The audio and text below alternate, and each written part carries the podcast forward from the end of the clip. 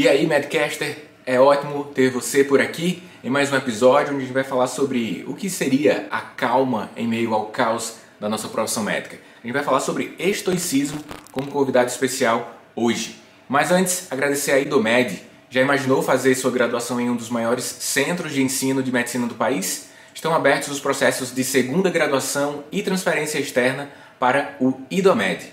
São mais de 20 anos de tradição, somando ensino, qualidade, tecnologia de ponta e cuidado humano. Inscreva-se em idomed.econrio.com.br, vai estar aqui na área de descrição do episódio, até o dia 1 de junho. A prova para ingressar no Idomed acontece no dia 12 de junho. Idomed, a conexão que transforma a medicina. Você, Medcaster, fique com mais um episódio do maior podcast de medicina do Brasil. Bora lá! Aqui Daniel Coriolano e hoje a gente vai falar sobre estoicismo. Com meu amigo Alan Denizar, já apareceu aqui em outros momentos no Medcast e na nossa plataforma. Alan, vou passar a vinheta aqui para a gente começar o nosso episódio aqui da temporada sobre estoicismo.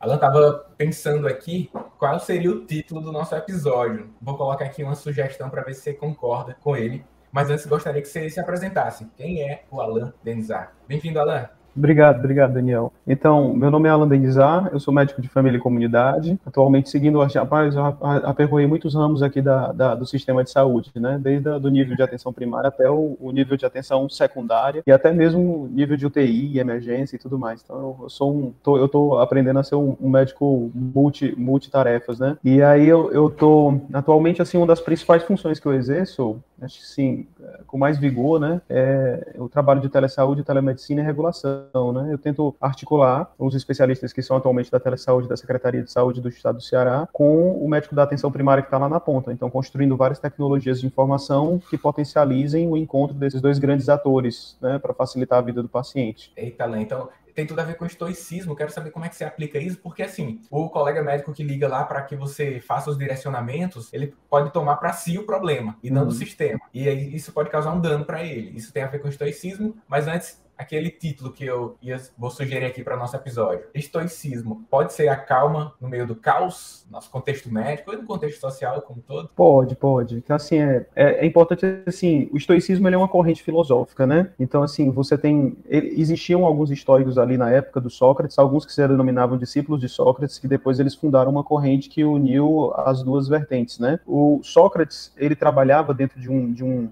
de uma é, de uma filosofia que buscava não só a virtude do homem, mas um homem virtuoso transformando também a, a, a, a cidade virtuosa, né? Então, depois Platão, que é o discípulo principal, por quem todo mundo vai conhecer Sócrates, vai fabricar, por exemplo, o livro A República, mostrando como é que a polis poderia ser uma polis perfeita, né? Assim, alguns elementos, eles perpassam décadas e se fazem tão atuais, né? Os elementos então, do estoicismo. Eu fiz algumas pesquisas, Alan, e encontrei uma manchete que acho que vale a pena compartilhar aqui com a gente, colocar aqui, que estava lá na BBC News, foi publicado em 2018, né? Ele coloca aqui o estoicismo, a filosofia tem aproximadamente dois mil anos e ela tem sido utilizada como receita para sobreviver a esse caos hoje. O que que a gente tinha no passado que gerou o pensamento, gerou a filosofia, a fundamentação e que a gente tem até hoje mudando algumas características, talvez algumas até discretamente. Então, o que é que acontece? O estoicismo ele, ele, ele pode ser colocado até hoje porque o esforço que os, os pensadores estoicos eles fizeram para pensar sobre o homem, eles fizeram para pensar sobre o homem a respeito de algo que ele é constante no homem, né?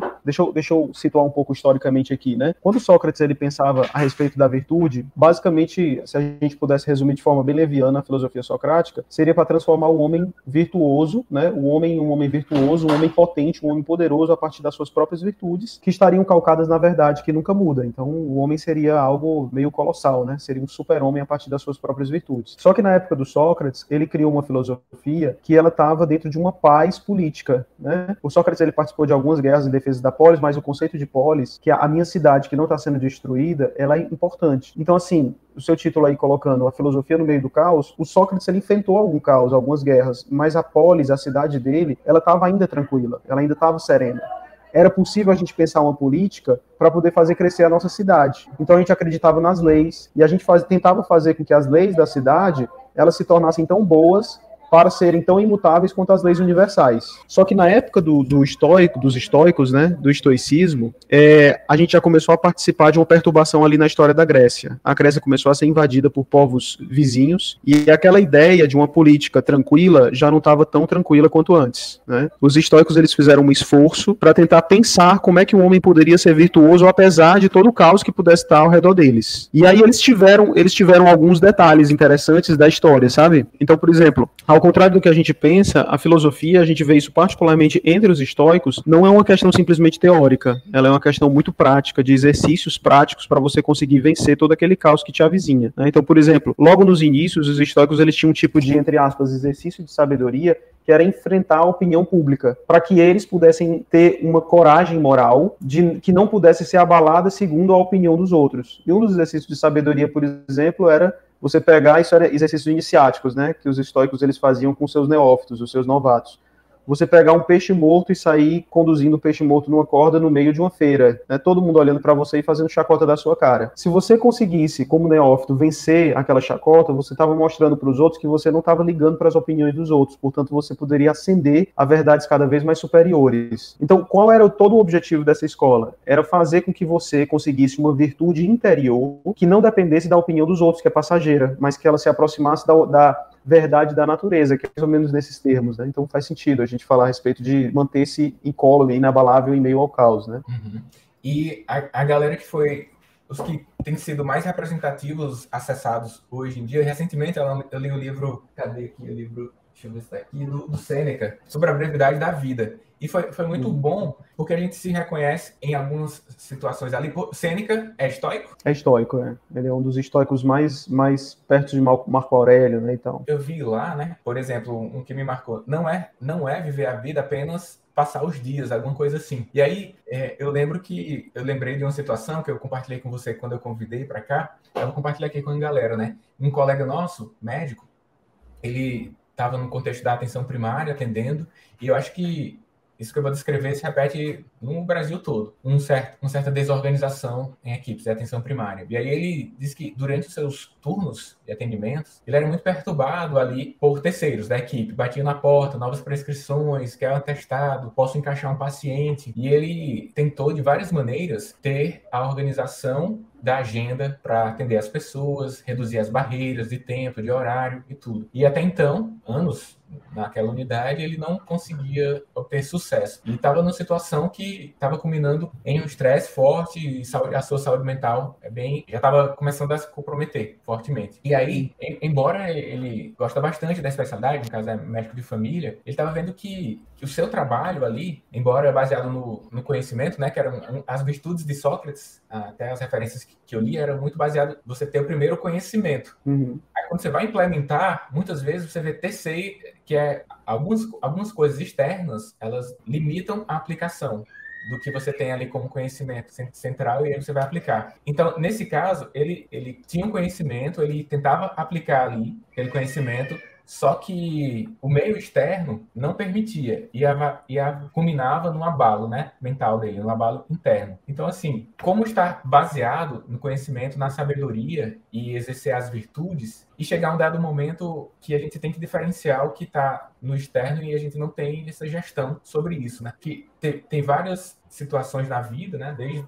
de épocas remotas aí do, do, início até hoje que, que, que vem a reflexão. E, e aí, quando ele, o Seneca colocou lá, não é, não é vida, é apenas passar os dias, tem um, um jovem médico que consegue se dar, dar bem com a situação e um, jovem, e um médico sênior que não consegue. Então, assim, não, não são só os dias de experiências que, que vão dar para você, é o exercício propriamente, né? Porque uhum. ali o médico sênior, esse meu colega tinha 10 anos, ele tinha muitos conhecimentos, que é a base uhum. da virtude, mas ele não conseguia ficar livre do meio externo, que o abalava muito. Uhum. Então, como que a gente tem ali uma, um limite de diferenciar e agir, assim, para com menos abalo, entre essa filosofia histórica e o conformismo de, ah, isso aqui não é, não está sobre minha gestão e aí eu não vou fazer nada por isso. Eu entendo. Como isso se aplica na é, Então, assim, é, é, importante frisar que quando a gente entrou dentro do contexto cristão, o estoico ele adquiriu uma concepção que é um adjetivo muito cristão, né? Que seria aquele que é o, o inabalável. Ele sofre, ele sofre tudo que ele tem que sofrer sem chorar, praticamente, né? Então, quando você diz que uma pessoa é estoica, agora nesse nosso contexto cristão,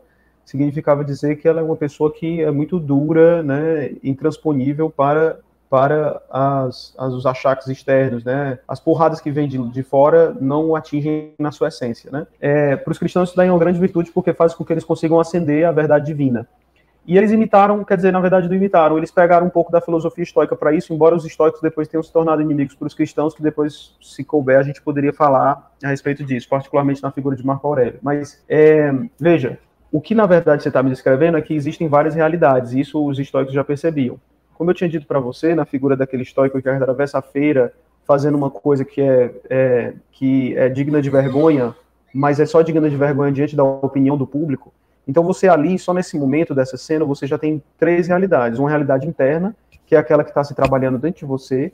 Uma primeira realidade externa, que é uma máscara, que é tudo que a sociedade representa, com todas as suas opiniões, todos os seus achismos e suas indolências e preguiças e etc., né?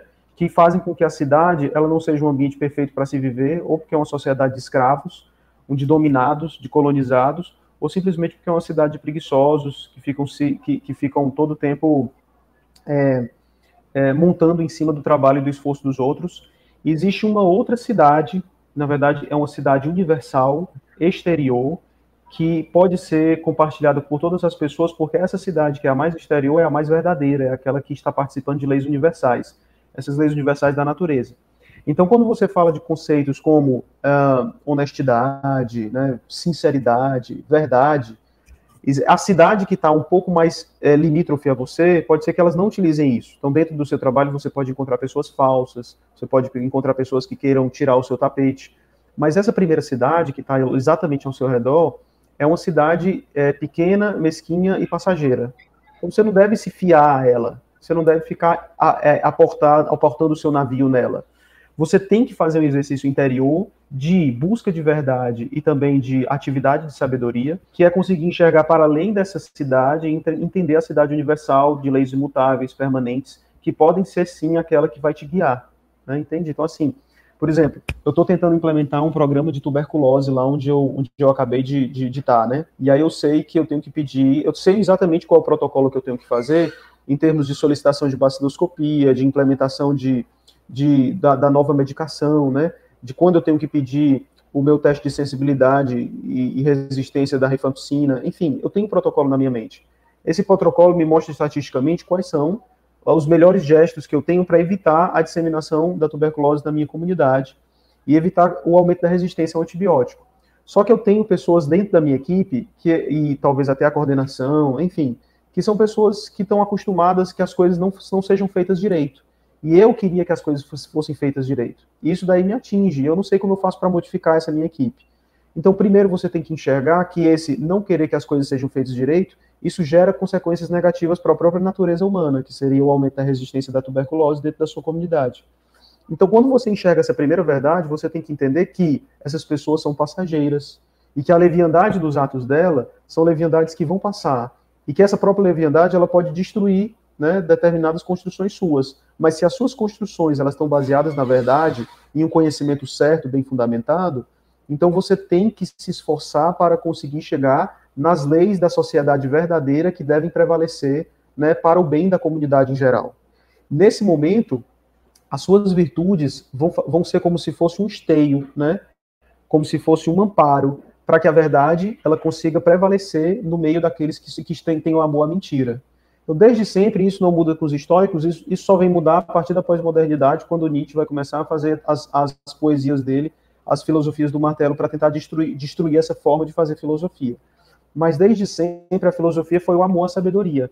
E a sabedoria é essa que traz necessariamente né, uma, uma, um prazer. Ela não traz um prazer, mas ela pode, ela traz a verdade que é, é, é melhor para poder construir uma sociedade sobre essa verdade do que sobre a ilusão de um prazer, né? Então, uma das coisas que os estoicos, eu acho que uma das mensagens muito fortes que o estoicismo tem, é que pode ser que a busca pela verdade, o exercício da verdade, ela seja muito dolorosa ao teu peito, né? É sobre essa verdade que você vai construir grandes castelos, e não sobre, sobre é, tijolos, tijolos de algodão doce, né? E quando você fala isso, falou algumas vezes sobre as virtudes, tem as virtudes gerais, coragem, talvez amizade, mas existem algumas de maior destaque para aqui, né? Para o estoicismo, algumas virtudes as virtudes é, que você destacaria aqui para ficar mais claro para o pessoal? Porque elas e outra coisa, quais são as virtudes e também elas podem ser desenvolvidas ou você tem já inclinações que apontam essa existência em você? É interessante essa questão das inclinações, né? Porque é, é, existe inclusive um paradoxo em uma crítica a respeito da filosofia dos estoicos, porque os estoicos, assim como os, os epicuristas, eles pautavam todas as suas reflexões em cima da natureza, né, em cima da matéria. A matéria ela era superior às opiniões dos homens. E, e para a época deles, a gente não entendia a matéria tão em ebulição quanto a gente entende hoje, né? A gente vê o Zygmunt Bauman falando a respeito do mundo líquido, né? Esse mundo líquido que nos circunda hoje é o mundo líquido não só das relações sociais, mas da própria natureza. E na época deles, eles não entendiam que a natureza ela era tão fugidia quanto hoje a gente entende que é, né? Até na intimidade da natureza, aquela intimidade atômica, e até as explosões que acontecem no céu, tudo muda, né? Então tudo está passando. É como se fosse a, a, os descendentes da filosofia de Heráclito, né? Tudo passa. Para os estoicos, eles são mais descendentes da filosofia de, de, de Parmênides, que é o ser, ele é, e ele, por ser e simplesmente ser, ele é imutável, né? Porque se ele mudasse em outra coisa, ele não seria mais. Então, é, todas essas filosofias que são mais ou menos descendentes de Parmênides, elas buscam a imutabilidade das coisas. Né? Ah, então, assim, é, os estoicos, eles tinham, eles tinham essa busca, né, e essa busca, só que na medida que você busca ser algo, parece que você vai se mudar em algo, né? Você vai transformar a sua essência em outra coisa. Aí o pessoal criticava, não, mas isso daí não é, não seria, não seria um contrassenso a filosofia do determinismo natural? Mas é porque os estoicos eles se consideravam como fazendo própria parte da sua natureza a possibilidade de mudar para algo melhor. É como você vê uma planta que ela é uma semente, a semente é verdadeira em si, mas na medida que a semente desabrocha, vencendo a terra, encontrando o sol, para se transformar em, em broto e depois em árvore, ela é, ela está seguindo uma lei imutável, que é a lei do desenvolvimento natural de cada ser humano. E embora a planta ela não tenha nenhuma consciência, mas o ser humano ele tem a consciência e tem a possibilidade, através da sua liberdade, de se corromper. Essa corrupção seria a degeneração de um fruto, por exemplo. Eu sou um fruto da natureza que posso me degenerar e ficar podre. Mas eu, na medida que eu encontro a verdade da natureza, eu posso acolher essa verdade no meu peito e me transformar em uma árvore robusta.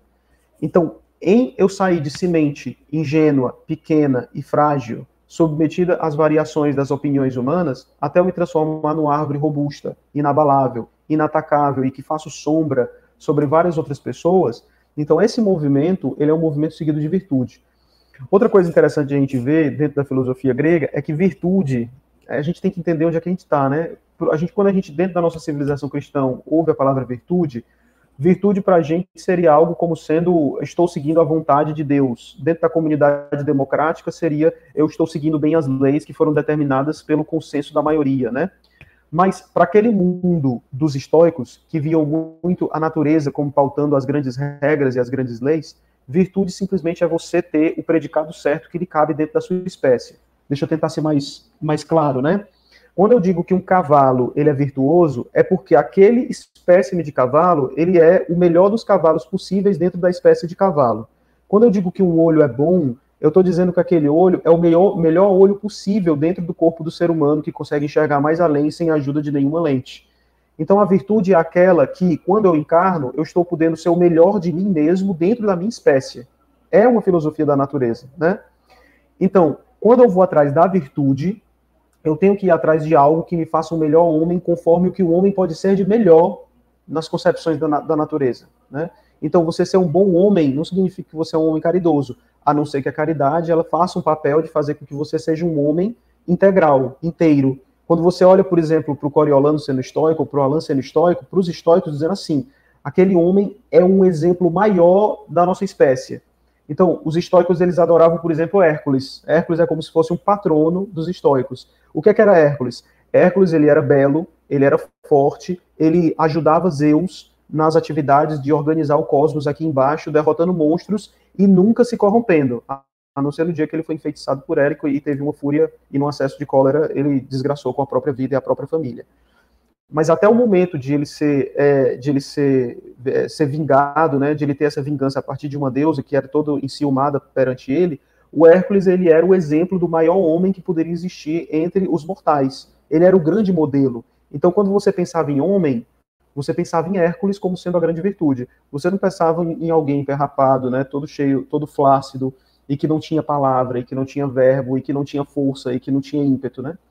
Então, quando você pensar nas virtudes estoicas, você tem que pensar assim, qual é o melhor modelo de homem possível que a nossa espécie humana pode ter? Esse modelo de homem é, é o qual eu tenho que me mirar, né? Então, a coragem vai entrar, você lembra de Hércules. A sabedoria, a estratégia vai entrar, a astúcia, não no sentido de você enganar os outros, né? Mas no sentido de você ir em busca da, é, da melhor estratégia para conseguir um, um, intento, né? Você tem que ter, por exemplo, moderação, né? Ou temperança, que é o caminho do meio. Você não pode nem ir aos exageros. Isso é uma lição que eles já tinham aprendido do oráculo de Delfos. Os oráculos, onde se comunicavam os deuses naquela época, é, os deuses depois eles foram tidos simplesmente como grandes lições de sabedoria é, que foram abraçadas por um povo.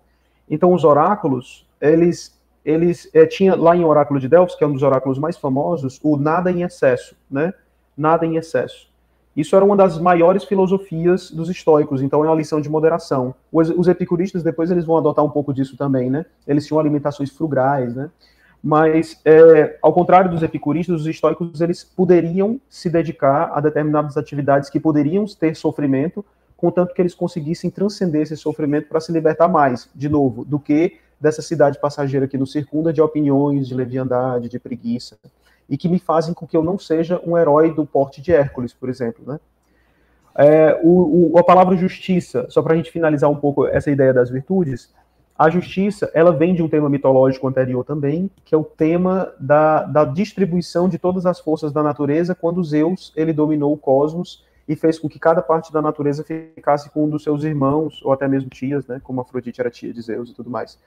E a, a divisão que ele fez de, todos, de toda essa natureza foi uma divisão justa. Cada um tinha o seu. Então, nada em excesso, porque se você se exceder naquilo que é seu, você vai estar invadindo o lugar do próximo.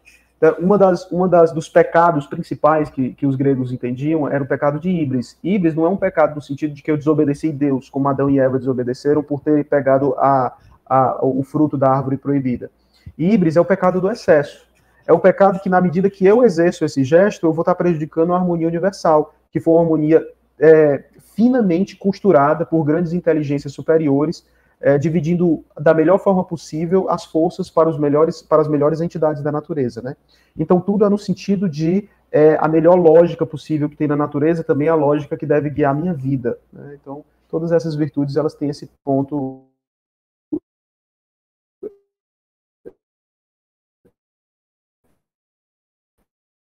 tem esse ponto em comum, né? Da boa distribuição das forças em mim. Recentemente, é, falando sobre moderação nos investimentos, né, já que eu falo muito sobre isso, eu me deparei com um texto antigo, não lembro exatamente quem era, mas ele ponderava acerca da ponderação. Aí ele falava, falava sobre o caminho do meio, né? Que é interessante, que assim, qual é o limite? É, o, qual, o que é ponderação? Que é o limite entre o covarde e o e, os, e o que não tem limite de nada, como é? O, entre o covarde e os excessos, né? É, é o que está no meio, entre o covarde e o excesso. Aquele que não fez nada e aquele que passou do ponto.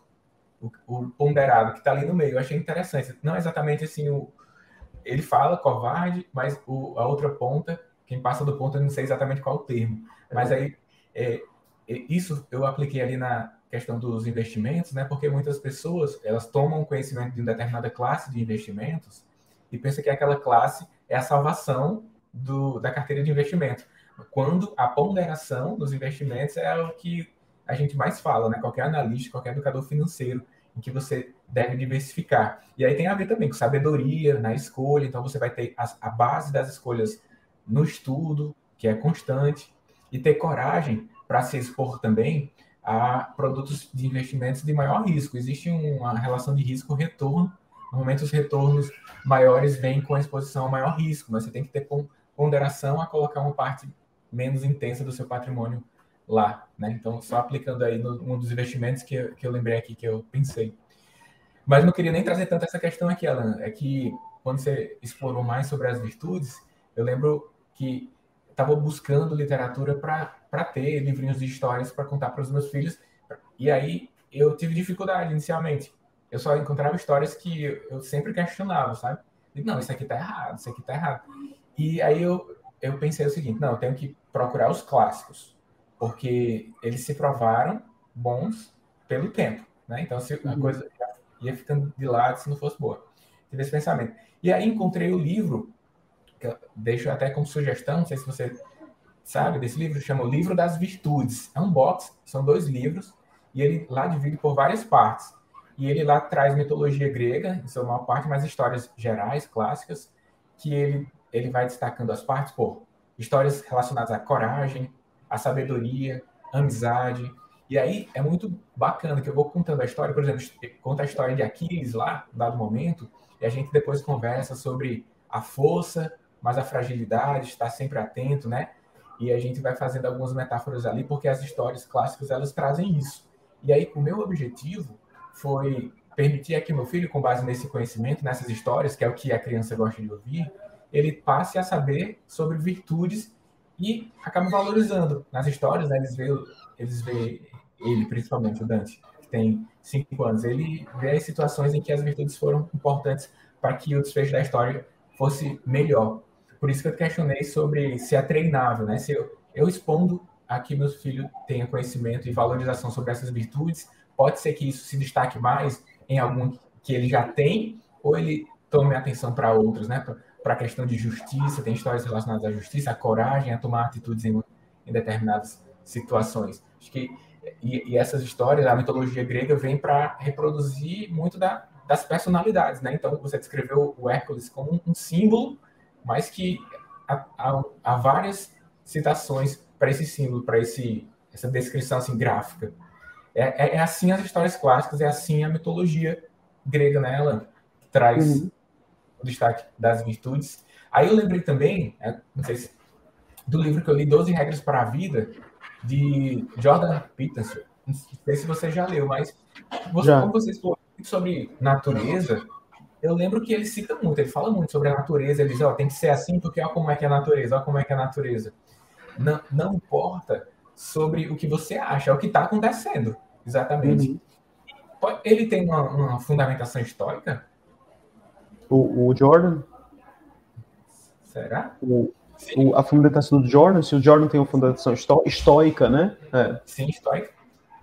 Cara, não sei. Eu, é, o, jo, o, Jordan é muito junguiano, né? Ele gosta muito, eu acho que uma das grandes, uma das grandes é, um dos grandes fundamentos do Jordan B. Peterson é Jung e também neurociências. Ele fez uma, uma acoplagem de duas grandes coisas assim que o pessoal é, ama e odeia atualmente, né? Porque o Jung ele era muito da parte da mitologia, ele estudou ah. inclusive ciências ocultas, esotéricas, que inclusive os estoicos também tinham uma tendência para isso, porque para os estoicos, como a natureza é racional e o racional é real, então eles entendiam que tudo era quase matemático, portanto era perfeitamente possível você fazer adivinhações em coisas, por exemplo, você estudando as vísceras de um animal. Né? Alguns históricos eles advogavam isso. Então era possível você adivinhar o futuro porque o futuro era racional. E se você tem um futuro matemático, é possível você equacioná-lo, né? E é, por outro lado, o Jordan ele também estuda muito neurociência, né? Então que está muito pautado naquelas coisas de laboratório, estatística, matemática. É. Então ele faz uma ele faz uma junção muito muito interessante desses dois pontos, né? Acho que é por isso que ele faz tanto sucesso, porque ele pega os dois lados da moeda e coloca numa moeda só. É, mas o Jung tem umas coisinhas boas, viu? A psicologia muito, analítica, né? Muito psicologia analítica. O Jung é muito bom. Deu, eu assisti alguns, alguns vídeos aí de professores, aulas, né?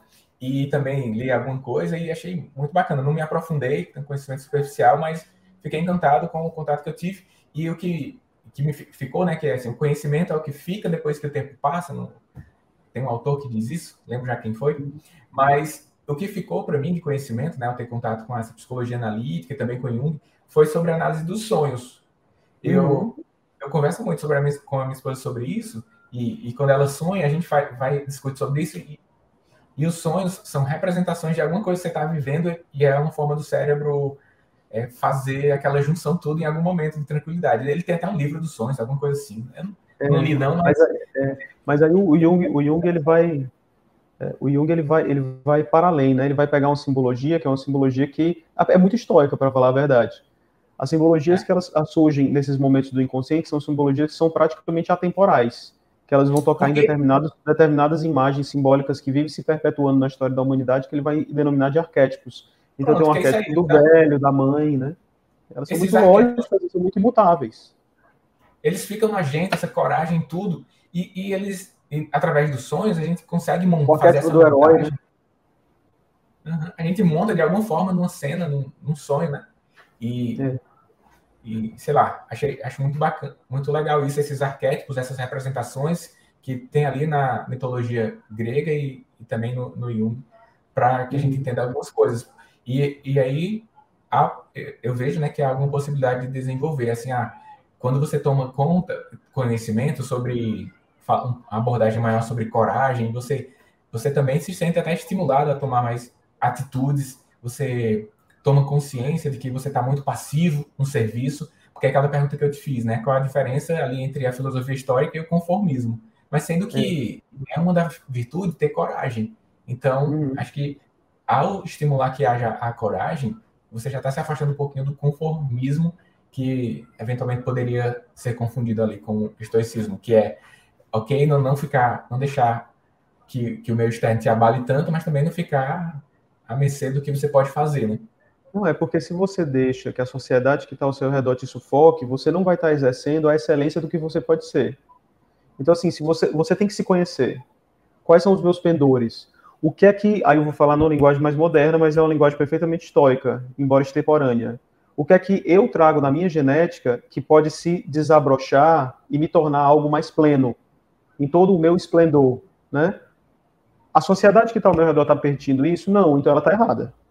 Porque a minha genética é uma verdade que eu trago em mim e que foi implantada na natureza pelos meus pais em mim.